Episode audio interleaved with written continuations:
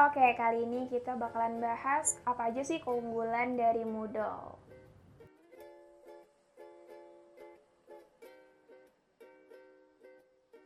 Moodle ini adalah salah satu LMS yang cukup populer nih digunain oleh berbagai kalangan karena memiliki keunggulan-keunggulan yang banyak.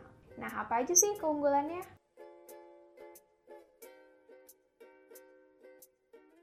Pertama, model ini menyediakan berbagai fitur dan ribuan plugins yang dapat digunakan sesuai kebutuhan penggunanya.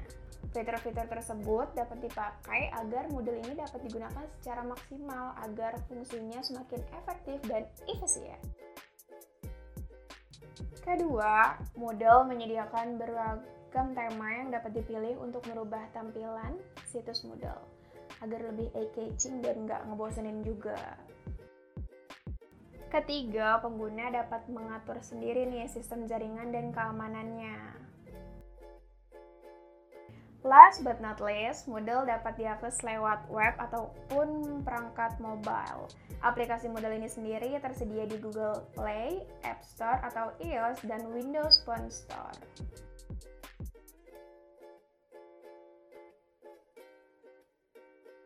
Sebagai sebuah LMS, model ini memiliki kekurangan-kekurangan yang harus diperhatikan juga nih sebelum pengguna menggunakan model ini. Apa aja sih? Yuk kita perhatikan baik-baik.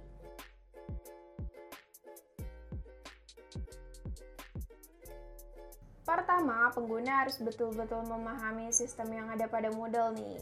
Pengguna bakalan sulit mengelola core site kalau nggak tahu sama sekali atau bahkan nggak tahu cara kerjanya.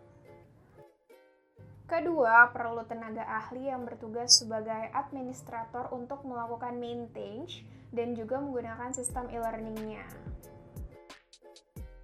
Ketiga, pengguna perlu menggunakan hardware yang lumayan bagus nih, sehingga menutup kemungkinan buat mengeluarkan biaya yang, yang lebih dari biasanya.